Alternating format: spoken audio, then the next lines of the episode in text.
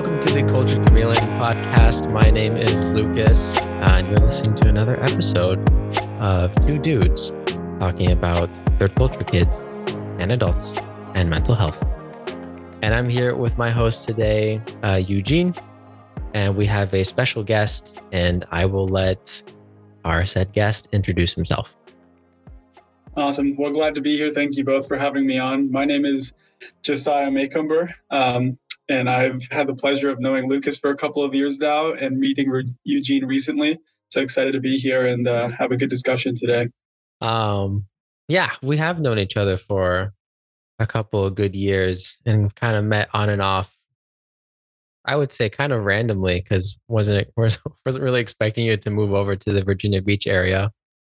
Yeah. Um, especially after going to Liberty.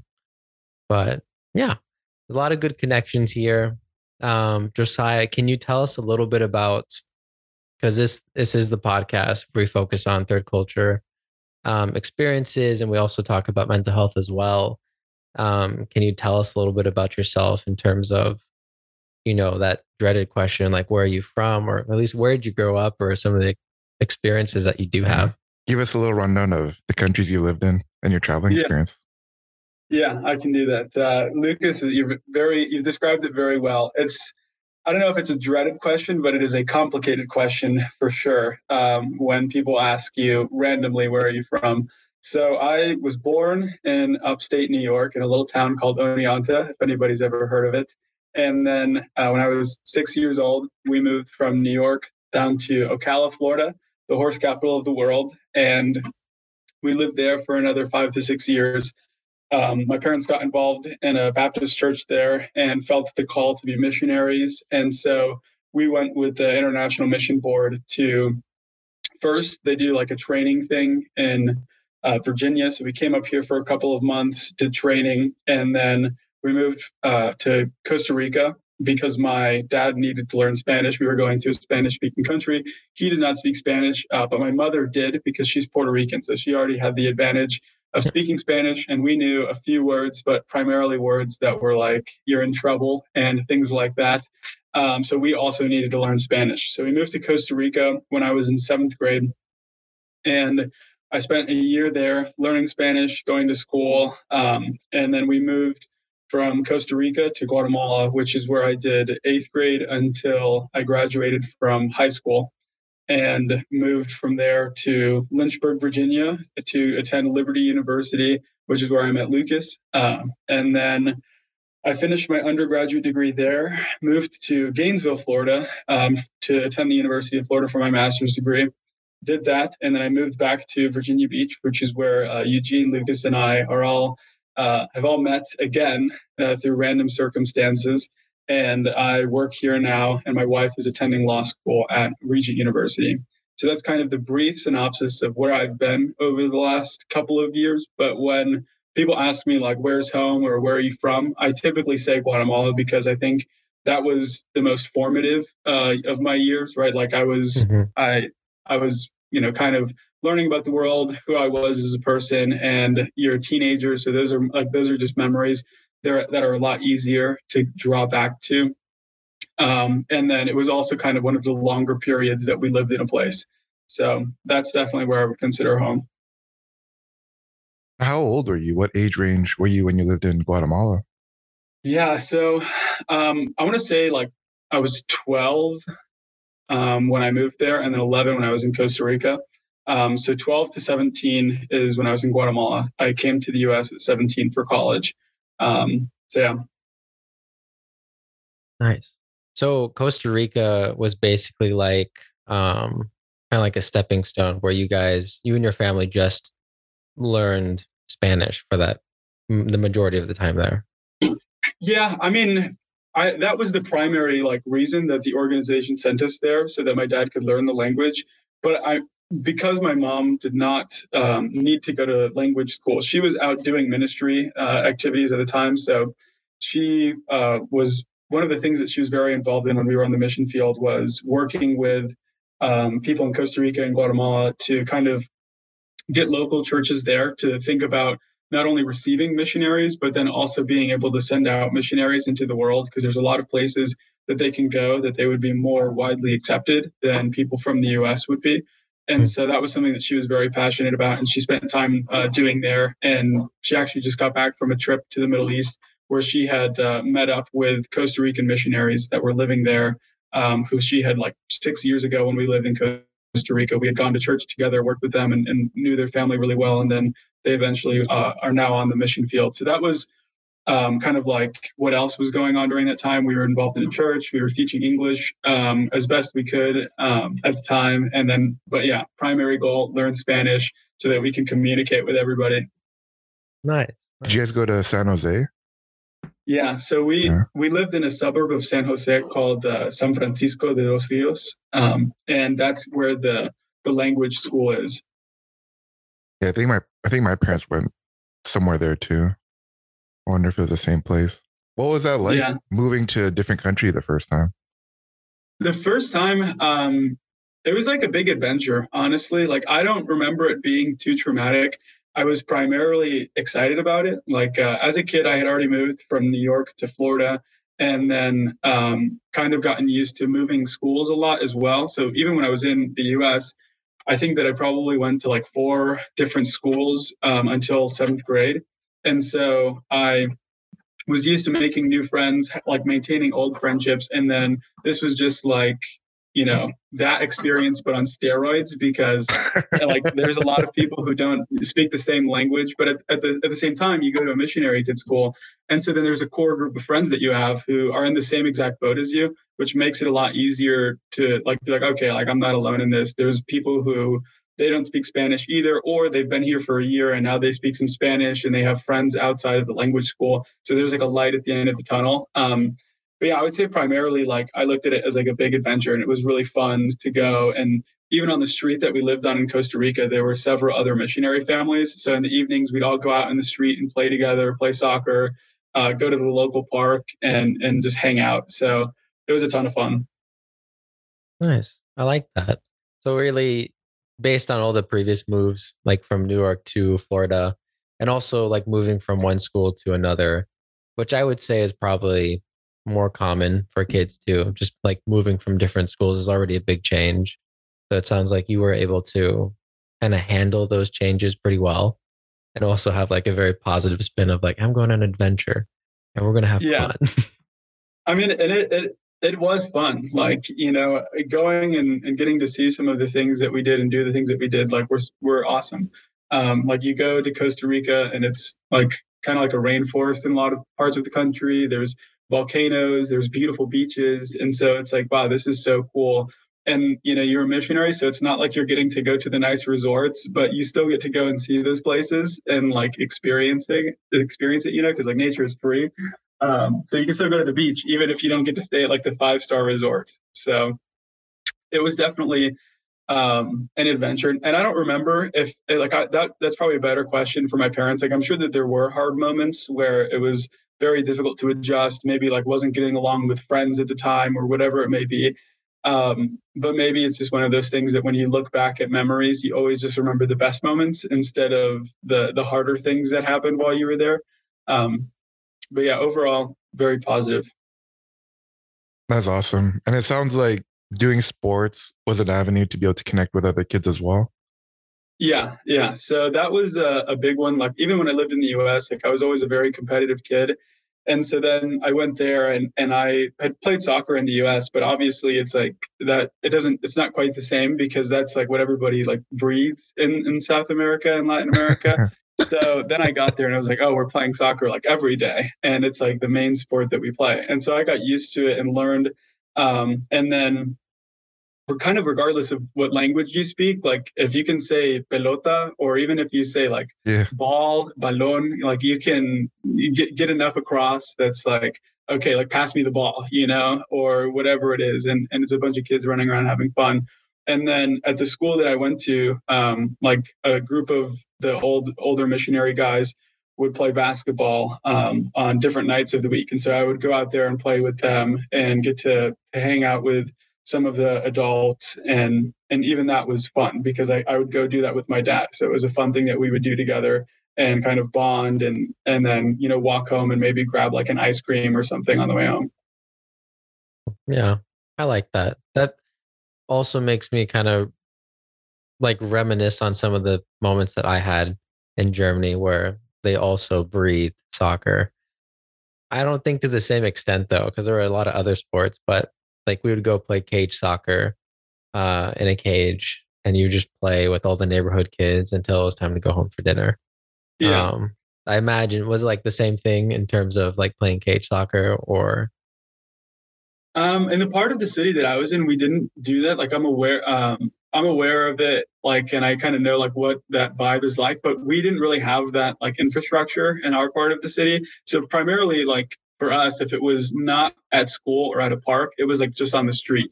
Like we there's all these little side streets so we would just like set up two bottles and then have like a little plastic ball or something and just like play and play and play and play for for hours. Um and and then but if it wasn't on the street then there were parks so all within like i think five to ten minutes walking of our house were like two or three different parks and all of those had like a cement court and then kind of fields so if you wanted to play on a field you could go and do it there um, but not as much like I think I've I've seen like pictures and videos of like the cages in Europe, and it's not as much that environment where it's like closed in. There's like walled. It's walled off. It, it was a little bit more uh, open.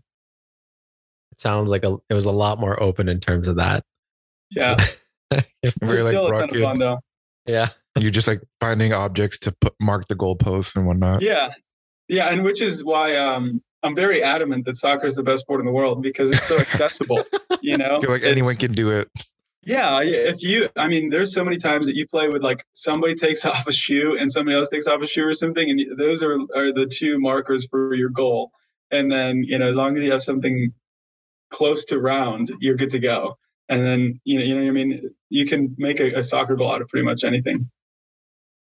And were these with kids that you didn't know you just find on the street or in the park, or they're like a uh, group uh, of kids that you'd play with regularly, or adults? And co- in Costa Rica, when I was playing soccer, um, it was mostly like there were a couple other missionary kids um, on the street. So we, it would start out with like us because we knew each other and we would like ask our parents, like, hey, can we go play?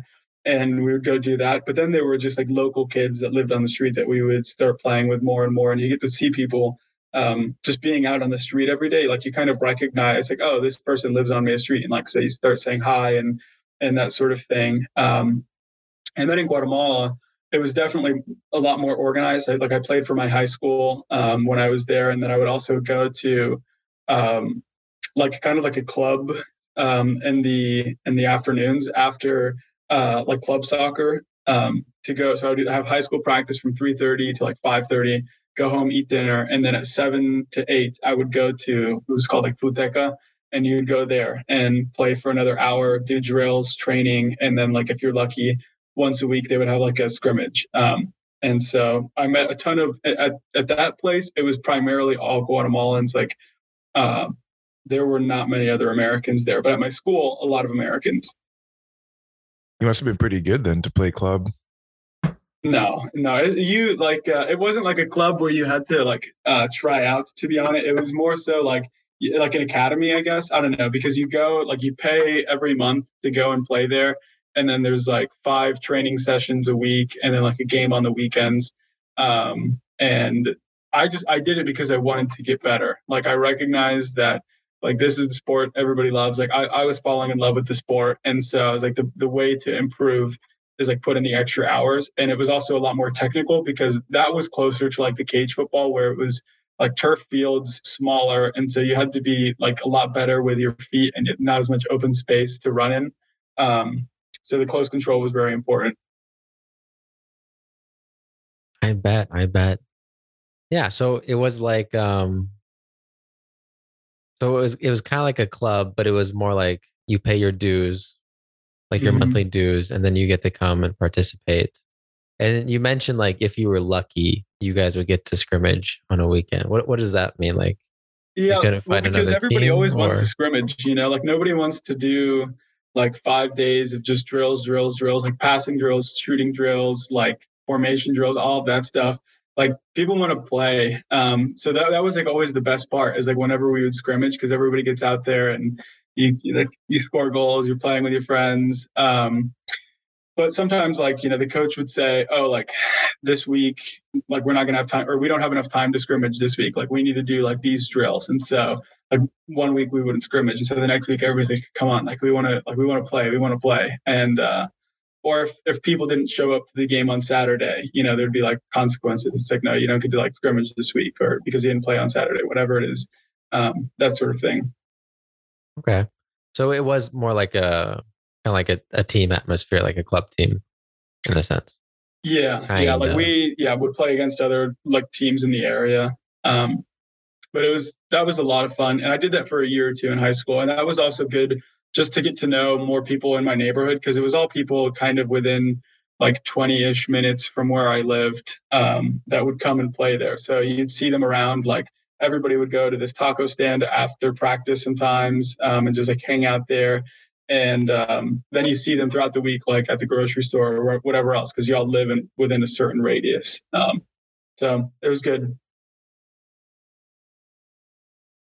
Yeah, that's pretty cool. Sounds like you're able to really connect and make friends, and this transition for you was pretty easy because of sports. Are you more of like a soccer player then, or a basketball player? Uh, I know you said both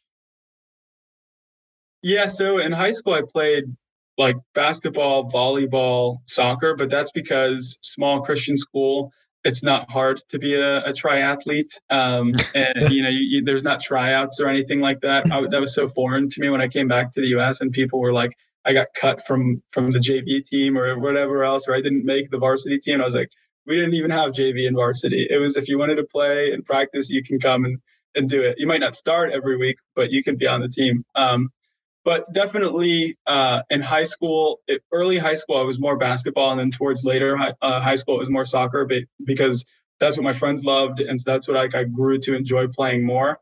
Um, and then when I came to the U.S., like that's what I spent my time doing. Like I, Lukas and I, we used to play indoor together, and I think outdoor as well, intramurals at at Liberty. Um, but I all four years of Liberty, I would play, I would try to play both uh, indoor and outdoor intramurals. I never ever signed up for an intramural, intramural basketball team at Liberty because those people are serious. Like those people could probably be like D2, D3 athletes elsewhere. Uh, and I'm not that good at basketball.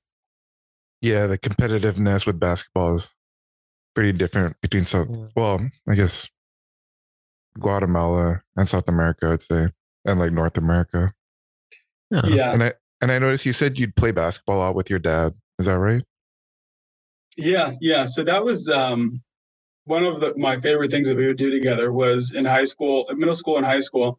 Um, it, when we were in Guatemala, it was every Tuesday and Saturday. There would be guys Tuesday evening from like six or seven to eight um, who would go out and play, and a lot of them were like dads from the school who would be out doing like mission work during the day or whatever it was that was their day job and then everybody would like say hey like this is the day that we're playing and you'd get like 15 to 20 guys out there playing pickup um, and it, it, was my friends dads my friends um, and so we would do that every tuesday and saturday and it was just a great way to spend time together and uh, you know because we would drive to the game play for a while and then talk about it on the way home and like you know all, all the different friends that we had there um, so yeah that was a, a fun thing to do together I I'm not sure if I know this or not, but do you have siblings as well? are you an only child? I have an older sister. Uh, her name is Kayla, and she is uh, 17 months older than I am. Okay. Okay. Yep. What was the um, you know, kind of like obviously it's it's about you mostly, but what was that? Was there a difference in terms of transition between you and your sister? Um, how things yeah. played out differently? I, I think, you know, I don't want to speak entirely for her, but I think that she would largely agree that um, she had a little bit of a harder time than I did. And I think that's just um, like even when we were in the US, like middle school is brutal for pretty much any kid. Um, and so I think that, she, you know, she just had a, a little bit of a tough time in the US. And then with all the transitions, it was hard to, you know, like try to make friends every couple of years and and, and then your friends leave because that's another thing that's pretty common at these missionary kids schools is like it's almost a revolving door even if you live in the same country for 5 years your best friends parents might move to like Africa or, or they might move to Europe or they might even just move to a different part of Guatemala and then you no longer go to school together. So there's even if you're in the same place, there's still like a, a constant cycle of new people coming in, other people leaving. Um, and so I think that for her trying to like establish a friend group, it was a little bit harder. And I think that the, the dynamic is just a little bit different between being like a middle school boy who just wants to play basketball versus like a high school girl who uh, into sports. But I think that dynamic can be a little bit different. Um, and so it was a little bit harder, but she has developed or she developed great friendships in her time in Guatemala. And I think she still keeps up with a couple of those people today um, and, you know, sees them every so often. And there were families that both her and I were very close to um, throughout our time there that we really, really enjoyed. Um, but definitely, I think that the transition a little bit harder for her than for her than me. Yeah. No, I mean, when you phrase it and when you put it in that perspective, it, it makes more sense. You know, as a as a middle school boy playing sports is is like a easy it's a great way just to like establish friendships like when you can be together on a team and have fun and be competitive it kind of like takes away a lot of the the trouble of like having to make friends or things like that as well. But that, that makes more sense. For for you and your family um because there are a lot of people kind of rotating in and out of the school that you attended um was it mostly just that your you know that your parents missionary ministry really was doing well and effective and it just seemed better to keep you there? Or i guess the question is how come other people were rotated out more uh, compared to you and your family yeah. So I don't know that it's um, like it, in comparison that they like other people left more. Um, but I think that there's definitely like if there's 20 kids or, or 15 to 20 kids in your class at the, the small school, um, it's very likely that one of them will leave like either one year or the next year. So, for example, in eighth grade, I got there, there were like five girls in our class. Ninth grade, there were four girls. One of them, her family decided that they wanted to move back to the US. And so then they left. Um, and then another girl came and she, so we were back up to five girls for like 10th grade.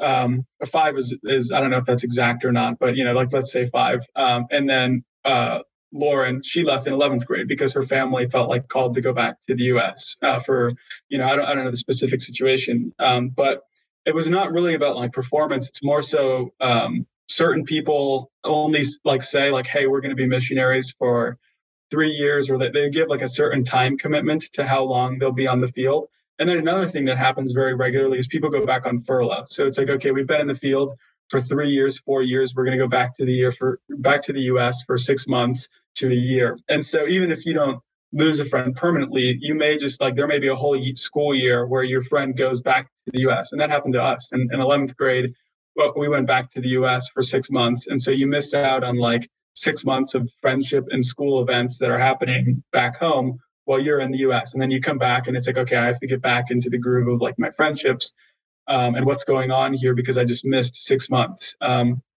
and then we stayed there for five years because um, my dad had like a kind of an abnormal job, I think, in compared to most what most people's perception of missions is he was uh, what the term was a logistics coordinator. So pretty much he, his job was all the administrative things so that none of the other missionaries in our organization had to worry about them. So things like visas, housing, vehicles, all of those things he was in charge of. Um, so that when a new missionary was coming, it's like they have a car to drive, they've got a, a house to live in, you know, they have everything taken care of that they need to, or if they're traveling or whatever else is going on, he's coordinating visa renewals, all of these different things to ensure that we stay compliant um, with all the different things that are all the different regulations for being on a visa in a, in a foreign country. Um, so he would go to an office for, from nine to five, and and over time he was doing it for Guatemala, for for uh, Honduras, Nicaragua, Panama, I think Costa Rica, and different countries um, across the Americas for the missionaries that we had in those countries. Um, and so it didn't really, there was never really a need for him to move to another country. Um, and there was a point where he might have had to move, but the they were fine with us staying in, in Guatemala. And then my mom, her ministry was going very well that she was doing, um, working with like women and, in the youth in Guatemala. Um, so it never really like there was never really an opportunity um, to leave. And I think that my parents wanted us to be in the same place for high school and at least give us that, that, that stability for those those couple of years. And they knew that we really liked it there and we had formed pretty good friendships. So that never really uh, that I remember came in, into play. Oh, okay, yeah, that makes sense. So just the job there made more sense for the family to stay long term for about the five years, and I think it's really good to have that stability as well. Just in general, yeah. just to have the the forming of relationships. Um, and since it was so good there, and, and you had good friendships, um, what was that six months furlough like for you? Then going back to America and then going back to Guatemala? Yeah, um, it was. I, I remember it being good, um, and I think it was pretty good. Like, I came back to the U.S. and I've, since I was young, I've always tried to be a very loyal friend. So, regardless of where we moved, I would try to keep up with people. So when I moved from then doesn't really apply to New York so much because I was like five years old and don't remember a whole lot. Um, but like from from Florida, I had two best friends um, that we were we've known each other since second grade. Um, this past year, I was the best man in one of their weddings. Um, and last year when I got married, he was my best man. And so that relationship continued all throughout uh, middle school and high school. And so when I came back to the US for furlough, I knew like I had a couple of friends to come back to because we were coming back to the the town Ocala where we had left from, and so the dynamic like changes a little bit, right? Like we're in high school now.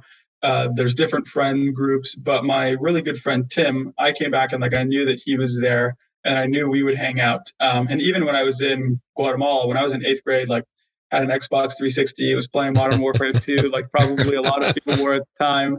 Um, and so Tim and I would get on like Skype calls or Xbox Live groups, and we would, from the time that I was in like eighth grade and, t- and all throughout high school, would connect on like a Friday night or uh, like Saturday night and play games together and just kind of like catch up what's going on in life, play games for a couple of hours. Um, and so when I came back, it's like not like much had changed because like we talk pretty much every week by by way of playing video games together. So it's not like, oh, I've been gone for five years and there's been this huge gap in like the person that he was and who he is now. Uh, it's pretty much the same person that I'm on Xbox Live with every week. Um, so I came back and I I had great friends to come back to, uh, Tim and my friend Zach and some other people. Um, what was hard though is even though I had those friendships, I was in a different part of town, so it was farther to get to each other, and it was like neither of us like had a car to drive to each other. So we had to be very intentional. Like on a certain day of the week, we would hang out and do stuff together.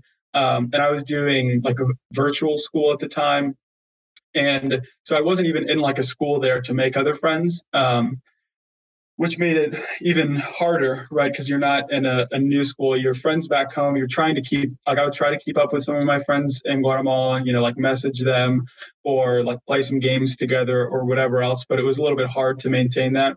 So a lot of those friendships kind of got put on pause for that year, but I came back or for that six months. And then I came back and spent a lot of time with Tim and Zach and reacquainted ourselves um, being in person for those six months.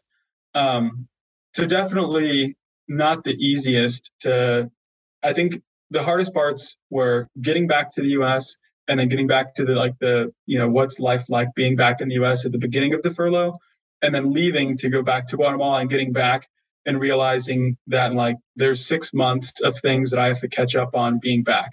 Like i don't know what's been happening in the classes that everybody took the same classes last semester. I took different classes. Um, like social dynamics, you know, all change all the time in high school. Uh, what's going on with sports teams, everything else you're learning. Um, but in the middle of furlough was, you know, the easiest because you've developed a routine. You're seeing some friends. You're trying to keep up with it, with friends who are apart, and then at the same time you're seeing family, which is a ton of fun. Like I'm seeing my cousins, my aunts and uncles, and and and going to um, churches to go visit them and my parents would go and speak or um, like they would ask me to speak to like the youth group or, or whatever you know i was like why are they asking me to speak um, but I, I did once or twice um, and so you're meeting new people there which was was nice as well Um, but yeah, that was it was a good six months. Definitely a little harder than some of the other things. Um, just picking up friendships and leaving friendships. Yeah, that'd be tough to go back home, quote unquote, after like five years. What were some of the things that really caught you off guard, like coming back? And how did uh you, uh, how did you adjust? Like, what helped with adjusting? So I think I'm trying to remember back to 11th grade of some of the things that caught me caught me off guard. I imagine a lot of them would be very similar to the ones that caught me off guard when I was in college, when I came back for college. Um, the biggest thing that I always remember is being in Guatemala after like three, four, five years. The way that you introduce yourself to people in like social settings very different than the U.S. Um, so when I got to Guatemala, I was used to kind of like you know handshakes and and then I became a lot warmer to the idea of okay, like when you in in Latin America, when you meet a guy, you like you shake his hand, but when you meet a girl and you introduce yourself, you give her a hug and a, and a kiss on the cheek, which is very different than the U.S. Um, so I think it probably happened in 11th grade, but it, it certainly happened in college that I came back and I just I found it so foreign to introduce myself to people and and like stick and then have a girl like stick her hand out and like give me a handshake. And I, I, I like and I was going in for a hug. Um, and they're like who are you? Like I've never met you before. Why are you hugging you? You know? And and so that took a while just getting used to like going into a room and like like oftentimes actually in the US people don't even like shake everybody's hand which was uh, when I was in college uh, like everybody kind of knew like oh like it's just I like this is how this is kind of how he does things because when I would go into a room it's like it felt respectful and proper to like say hi to everybody like hey josiah like nice to meet you. Hi i'm josiah like nice to meet you you know and like go around the room and say hi to everybody individually instead of walking into a room of people and being like hey what's up? Like i'm josiah and you know what i mean? Which i think is very much like the the standard in a lot of the us um, so that was a big big difference um, just introductions to, to people. Um, Another difference, um, and trying to think, the food very different. You know, after you get used to uh, like rice, beans, fresh vegetables every day, and then whether it was during furlough or during college, coming back and having like cafeteria food uh, every day, and it, that was a, a big adjustment. Uh, getting used to that. Um, another one was this was specifically a Liberty. And Lukas, I don't know if this was your experience as well, but what was really weird to me was in the Liberty University cafeteria, uh, the Rot, as it's affectionately known, people would go walk in, see like an open table, and the way that you would claim a table is you would throw either your phone or your wallet onto the table to like signify this is my table. And then you'd walk away for like 10 minutes, whatever else, go get your food, go get a drink, whatever, and bring it back to the table. And then thinking back to Guatemala, I would never leave my phone like in a public place, just on a table, or my wallet in a, pub, in a, in a public place on a table, because it's, I mean, depending on where I am, it's very likely not going to be there when I get back. Um, and and I and we were robbed when I lived in Costa Rica, so it's like you know we were very you, you just get taught to be very aware of your surroundings, know where people are, um, and and that sort of thing, and make like look and like i don't know appear in such a way that you don't have many valuables on you. And uh, if you do like keep them very well hidden and secured. Like always keep things like if you have your phone and you're in a public setting like keep your hands in your pockets so that nothing is going to get taken out. And so it was so weird coming and seeing people just like throw their wallet under the table very very casually and then walk away for 15 minutes. And it's there when they come back. Yeah. Um, that was a, a shock to me. How how did you get robbed what was what happened there? Yeah, um, so that was seventh grade in Costa Rica. Um, we in Costa Rica, our family didn't have a car, so we would walk to school every day, walk back every day. To go to church, we would have to take a bus for anywhere. Like if if we timed everything perfectly, we'd walk, get on the bus, and be at church like in an hour, hour and a half, like an hour and a half. Um, if we wanted to go to like a very far side of the city or it was late at night and we didn't want to take the bus, we would take a taxi. So every day walking to school, um, I would walk with our, our friend. It was my sister, um, and then some of the other missionary kids, and this guy named Ben, who was a missionary kid, and he played guitar in the like the worship team at the the Christian school. And I think it was a chapel day or a day that they were practicing. So we had walked to school with him in the morning, um, and he had brought his guitar, and then we were walking back um, from school with him in the afternoon. And I kind of looked back and noticed like oh, there's these two guys that are behind us, uh, and then like kept walking, uh, and we were only like a block from where we lived, and then looked back again, and I was like, man, those guys are a lot closer this time. Uh, and then they like cut across. They went to the other side of the street, came across in front of us, stopped us. Like they had knives, and then they they like told him to give them uh, the guitar and then also um, they took my sister's backpack and lunchbox and some other stuff. So it was a, a very quick confrontation but they took those things um, and then they ran away up and across some other streets um, but thankfully nobody was injured. We were all fine um, and we just went back to, the, to our house like told our parents like hey we were robbed i was i mean at the time i was like oh, those suckers, they didn't get my iPod Touch, you know? like, I, I, thought I had won because my iPod Touch was safe and secure. Um, and then we like contacted the police and like the guard guy who lived on our street and just were like, hey, like we were robbed. And so we gave them the description of the guys, where they had run off to. Um, and then we rode around with the cops for a little bit, like looking for them and then never found them. And uh, that was that was the only time that I was robbed, my sister had an experience in Guatemala, but that was very different. Um, and thankfully, in both scenarios, we were we were all fine. Were they like older guys or like just teenagers? Because you guys are in seventh grade, so yeah, they were like old looking. I mean, granted, it's seventh grade, so if my memory serves me correctly, they I would probably put them in like their twenties. Um, but what that means to me now is probably very different to what younger Josiah thought somebody in their 20s looked like. Um, yeah. So, mm-hmm. yeah, younger guys, but definitely very scary, but it didn't really change. Like, we still walked everywhere. We were like, oh, okay, just like, you know, this is why we have to check our surroundings a lot. And, and there's nothing that you can do in that scenario um, to, like, that changes the outcome. You just give them what they want and leave. And that's what we were always trained and told to do. It's like if you get robbed or anything like that. Just like give them what they want. It's not a big deal. Like, um, and so that's what happened.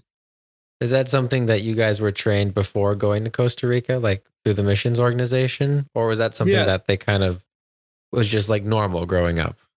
No, no, not so, not so much normal growing up in Ocala, Florida. Um, but it was yeah, the mission organization. Um, like, I mean, I don't even know. I I don't know like what is common knowledge and what isn't common knowledge, but pretty much they put like our family, they told our families like there would there would be a lot of conversations about security, like when you go abroad and just like, you know, what to look for, like what situations do you not want to put yourself in, that sort of things. Um, and so my parents had to do a lot of that when we were preparing, and then we did some of it as well. Um, so like they have very specific policies about like what to do if you're robbed, what happens if somebody gets kidnapped, all of those sorts of things that like go into effect. Like this, these are the people that you call. This is what happens. And the mission organization is great because after we, after we were robbed, um, I don't know if it was that night or the next day. They, I don't remember what exactly like the team is called, but essentially they're like the support team or care team, uh, something along those lines. And they called us, and I think that they were I don't know if they were licensed counselors or what, like crisis counselors or something, but they were just somebody talked to me for a long time about like, hey, like what happened? Talk to me about it. Like what's going on, or what what did you experience? What did you feel? All of those types of things to kind of like say, hey, like this is this can be very traumatic, you know, like and, and was very nice that they had that sort of support to have that conversation. I actually I don't know if it was on the phone or if they flew somebody in for it. Like they, I think they might have flown somebody in who like came and talked to us about it. Huh. Sounds like member care in general. Yes, like, that's what it's called. Yeah. yes. Yes. Member care. Some mission organizations have that. Some don't, and some have it better than others. Um, I know a little bit about it, but not too much, to be honest. Um, but it's a good thing to have for those type of situations and so many other situations that could happen too. Um, because it can be Mhm. dangerous and sometimes it isn't. And that's a real wonderful blessing. But then some countries are a little bit more dangerous than others. So that just seems to be, seems to happen sometimes. Yeah, yeah, it happens. And I mean, Guatemala was definitely the more dangerous of the two countries, which is interesting that it happened in Costa Rica. Um, but when I went to the school in Guatemala, people, I think the year before I had got there, or maybe two years prior, a girl had been kidnapped um, outside of the school. Um, and there were stories of like friends um, who like had been kidnapped. And when, like I said, when we were there, my sister was robbed, uh, or they attempted to rob her at gunpoint, which was obviously a lot worse than than knife. Yeah. Um, but she just drove away and you know did not give them the car. So good for her, I guess. Very dangerous. Everybody was like, "You shouldn't have done that," but she's here to tell the story. Yeah, it sounds like you had to really learn to be like vigilant and what to watch out for.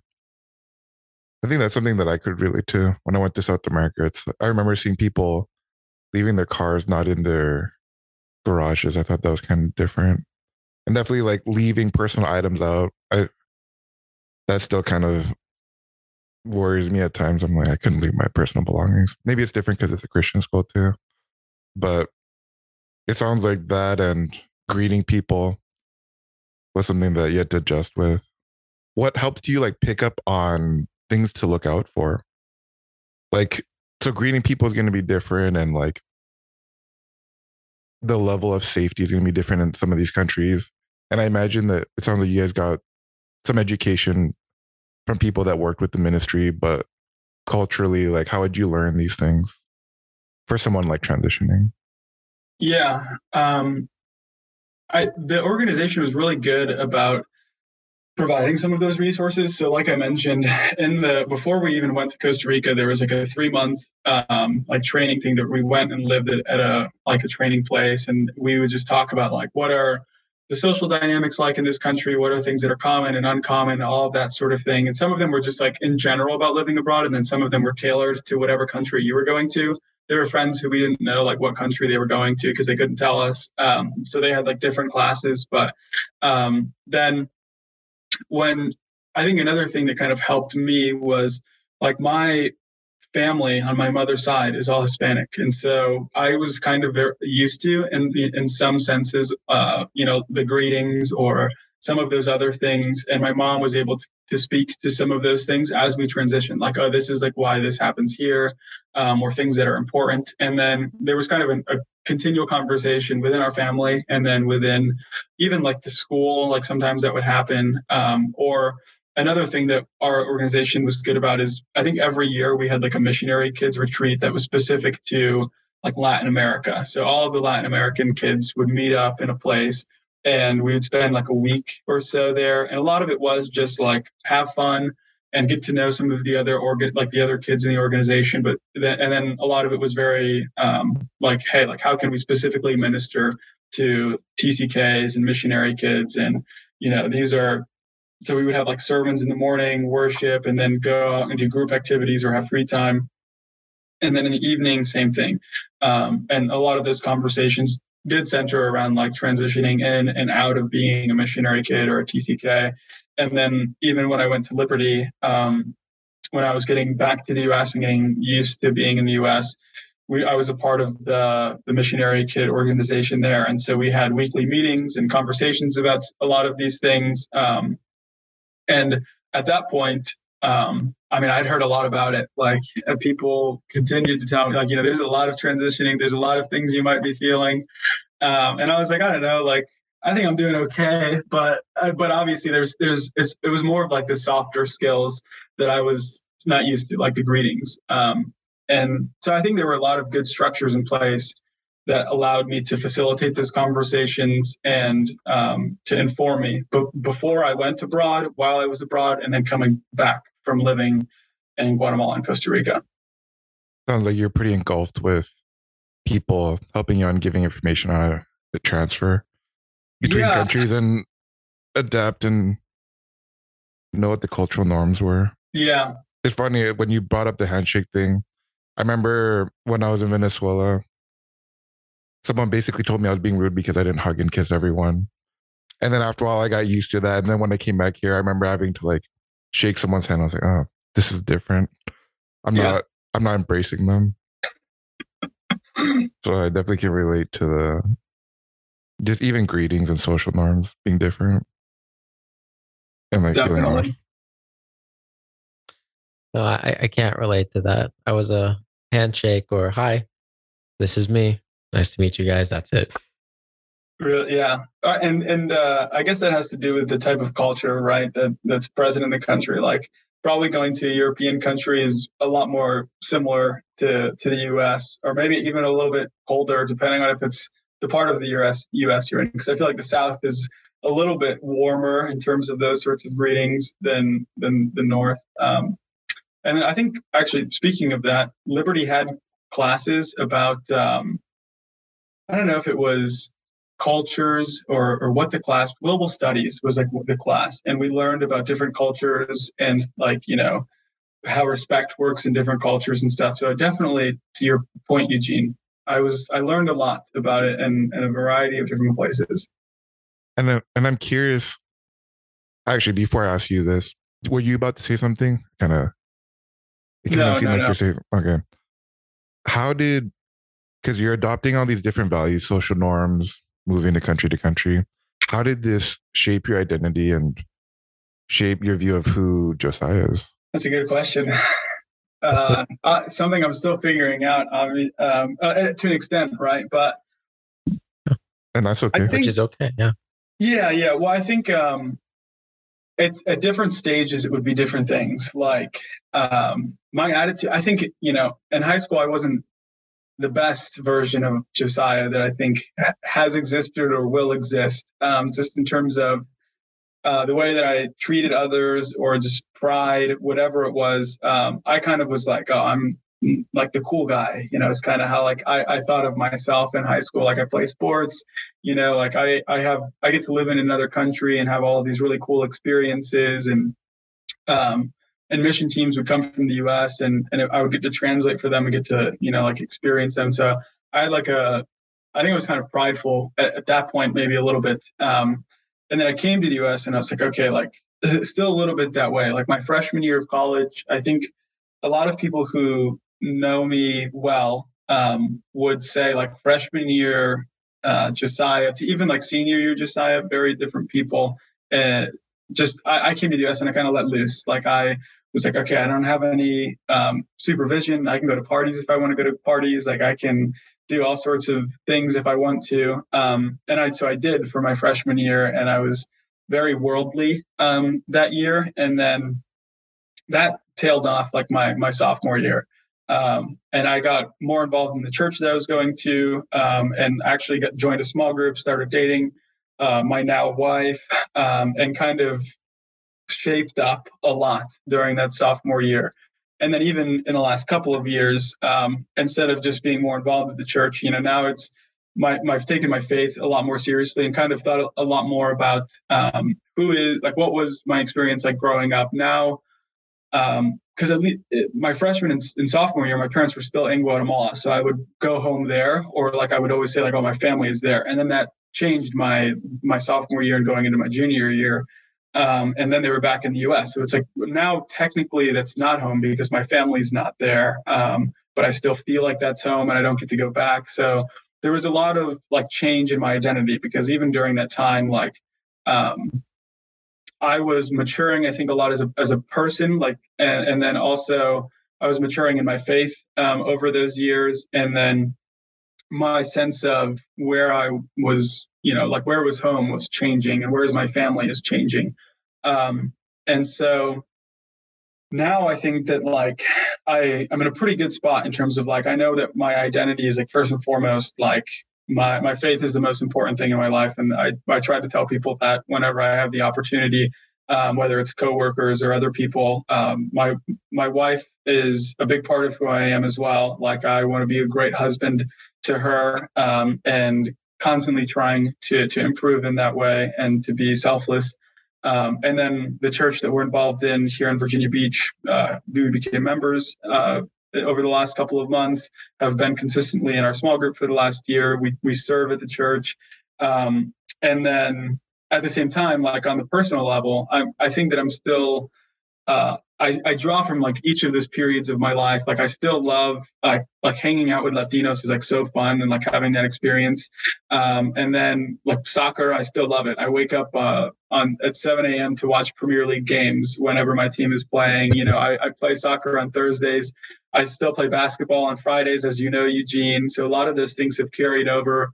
Uh, um, try to have a good perspective on life and and not take things too seriously uh, and have fun. So I think uh, in the important areas, like I've um, definitely have a pretty solidified identity. And then obviously there's some transient things like what am I interested in at the moment? Those things change. But I don't know if that answers the question.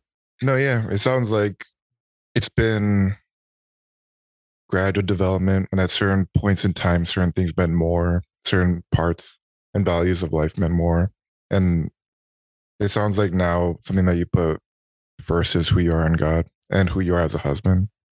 And it sounds like that helps clarify a lot of that question, like, who am I? When you understand what's more salient to you and what you value more. And then, of course, there's other things like hobbies and sports and different cultural experiences that you've had that mean a lot and definitely have shaped who you are. So thanks for sharing on that. I know it can be difficult to answer sometimes and that's why we ask it and that's yeah. okay and that's okay that it i mean you're also a growing human being that's learning as as you experience life so Definitely. yeah that's fine that you're still thinking about maybe like different cultural things and how they impact you i was going to ask do you ever see yourself going back out uh, as a missionary with you and your wife one day or has ever been a, a talking point? Um, well, I think I don't know if we would go like explicitly like as missionaries. Like you know, I, I don't think that that would maybe be our full time vocation. Um, I think so. My wife is in law school. Um, I work in defense contracting at the moment, uh, and we both have we both kind of see ourselves. I think in the long term, maybe teaching. Like I, my my wife is a, a teaching assistant at the law school now. Um, when I was in grad school, I taught uh, classes at the University of Florida, and I think we both really like teaching. Um, so I could what we've talked about is when we retire from whatever career uh, we have in the U.S.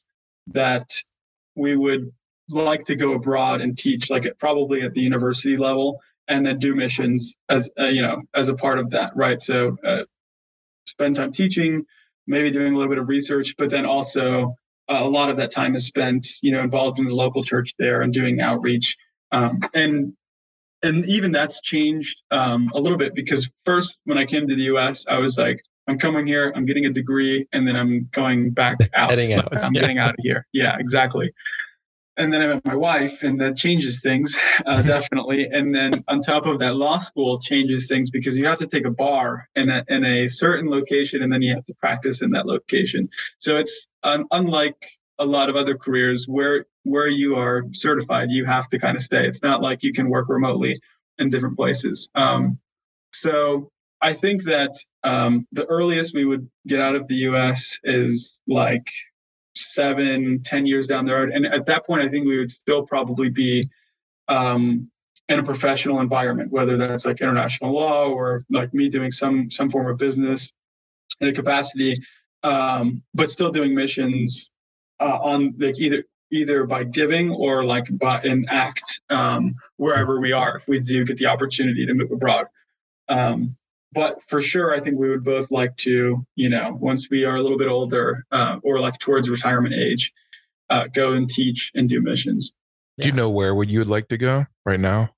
I know it's a little. My early, heart but... will. My heart will always be in Latin America, um, but okay. I think that's because that's where I grew up. You know, like there's a, a love that it's. It, it, I don't have that love for you know like Southeast Asia or for Africa or Europe because I've never lived there and I don't have those relationships. And so it's not like a part of who I am right at this point. And my mom is, is Puerto Rican. So I think there's a, like a sense of like drawing back there, I think. But I also recognize in a sense that that, that may be a selfish, like this is kind of what's comfortable for me because I speak the language. I know a lot more about the culture. Um, and so I don't want that to inhibit what, where we go because God could certainly call us to any part of the world. Um, and I think it would be incredible to go to any part of the world. I think that just like the first place I think of would be Latin America, but I don't, I don't know that that's going to happen or will happen or even should happen. So, well, it's certainly part of who you are in terms of, I mean, that's one part of your identity among so many others. Um, so it also makes sense that's part of something that could be in the future one day. I, I would never negate it. That's for sure. Yeah. I always thought I would go back to Germany. I'm still here. I know the feeling. Kind of to like round off the the podcast here, Josiah. Um, in terms of everything that you've kind of talked about a little bit of transitioning from several different schools and uh, several different countries and kind of going through different aspects of a little bit of like culture shock, but like transitioning um, for sure. Um, what are some tips or some advice that you would give to younger third culture kids uh, in terms of transitioning from one country to another or one school to another, probably in a different country?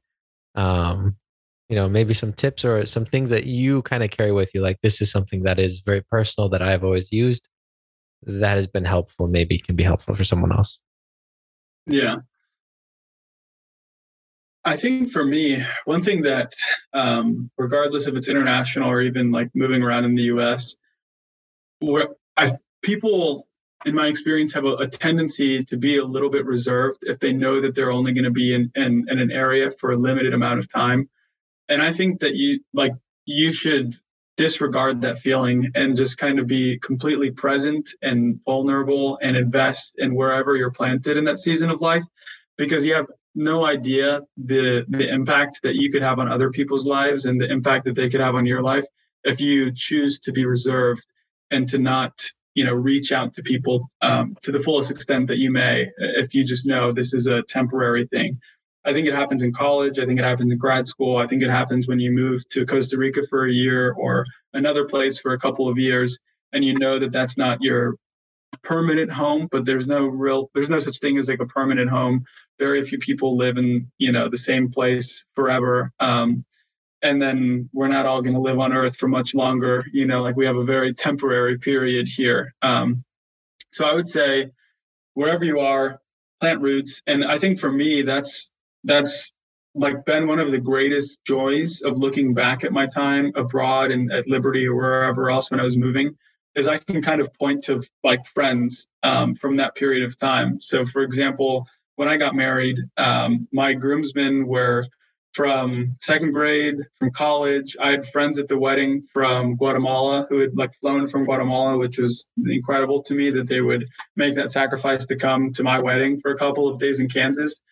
Um, and just yeah, people even now that like will reach out to me from high school or from middle school or whatever else. I've got a friend that I met in Costa Rica who I saw him a couple of months ago in Williamsburg uh, that he was visiting, visiting, and so all of those those friendships, relationships can be very impactful. So don't you know be reserved about it. Like make friends, make deep friendships. Don't you know just uh, dis like disregard that just because you think it's temporary. Would be one piece of advice. Two would be to similar, um, but more from the cultural perspective, is like immerse yourself in whatever culture you're in. Uh, there's there was there were some missionary kids who just were they were they didn't really seem to be interested in getting to know either the language or the culture. And whether it was costa rica or guatemala they would stay in a pretty protected environment and wouldn't really like you could tell like there were people who lived there for for years longer than i had lived there and just never le- cared to learn spanish or learn it well. Um, and so then they didn't really have any friends outside of like the american school. And it's like that's that's uh, in my opinion kind of like a waste of opportunity like you can make friends and also like a lifelong skill of learning a language and understanding a culture um, that if you are too like closed off to it, you'll never do. So I think like immerse yourself there, learn as much about wh- wherever you're planted, and even in college, like I tried to do that. Like uh, rural Virginia, I got to know. I, I worked at a at a bank in rural Virginia and got to know like what was going on and what what do people care about in this area. Um, and it was fascinating, you know, like and and you meet some great people that way, and and they they give you good food recommendations at the very least. Um, and then I would say those are the two big ones. Um, and then if you are like, I think a lot of people do in some capacity, like struggle with the transition. Like some people have it like easier, or some people have it like worse perceptually, depending on their circumstances. But more often than not, on some level, there are people who have gone through a similar transition. So just um, make yourself like seek out those people, have this like harder conversations, be vulnerable with them, and just like ask like what did you do when you first got here? So uh, at liberty it was easy because there were a lot of older missionary kids that would kind of take you under their wing and say like hey like come play on my soccer team which is like a, a simple act but like having a group of guys to go play soccer with changes changes the game instead of having to randomly sign up for a team. Um, or even like a family to take you in and like you know have a home cooked meal in college was an incredible thing. So um, reach out to people. Uh, there's a ton of great resources. Um, and then most importantly in any of those transitions like you're not alone. You can spend time in prayer. You can read your bible. You can journal. Um, and then i think journaling would be a, a pretty cool one because you can look back and see like what was going on. I've got a journal that i kept when i was um, in sixth grade or seventh grade before we moved to Costa Rica. And I was kind of documenting when we were in Virginia, like today I went and played volleyball with my friends and, uh, and then like I think like I'll read it and I think like where is that guy now? And like his family moved to the Middle East and then now that he's back in the U.S. at college and it's like that's that's cool to see what a younger Josiah was thinking about and struggling with, and then seeing how the Lord um, answered it or provided in different instances. So that was probably a lot of things, but uh, those are some of the things that came to mind. No, but they're all very good. I mean, in in a summary form, make roots, like go explore and immerse yourself into the culture, and then don't be afraid to make connections with people because relationships are very key. Um, they can teach you a lot, and um, yeah and with transitions there's always many different ways of of learning how to go with the transition journaling i also agree. I have a lot of journals from sixth and seventh grade. Um those are weird journals when i look back at them. Um but fond memories and i'm a person who likes to reflect back a lot. Um not too much but i do. It's it's enjoyable. Yeah. Gene do you have anything though? Thanks for sharing. We appreciate your insights and the amount of maturity that you've shown, especially with regards to your self reflection, how you've handled these situations. I'm glad that it was an adventure for you. And that's cool that you're able to build those connections. And for our listeners out there, if you guys have any questions, feel free to contact us.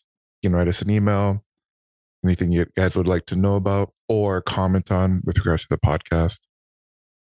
But thank you, Josiah. We're honored to have you on our podcast and learn a lot about you and what it was like living in Guatemala and how that shaped who you were. Awesome. Well, thank you both for having me. It's been a pleasure. It definitely has. And we'll we'll definitely see each other around too. Because I imagine we'll be here in the same area for a little bit longer. Yeah. Yeah. Or, yeah. or the well, I'll see Eugene at the gym. Yeah. yeah. we'll need to go hang out in the gym. oh, we could yeah. all go actually. Yeah. I think that'd be a lot of fun. Definitely. Let's do, do it. Deadlifting. Oh, well, lifting workout. Deadlift Luke, party. Luke is down. no, that's not even a competition. I, that's how I, met soccer. Eugene. I saw him. Soccer, I saw him lifting like three or four plates on the deadlift, and I was like, "Good lord, how's he doing it?" I'd throw my back out. I would too. Eugene's a different. Eugene's a beast. He's built different. I don't know. My knees are pretty bad now. But I appreciate you guys. Well, bye everybody. Signing off.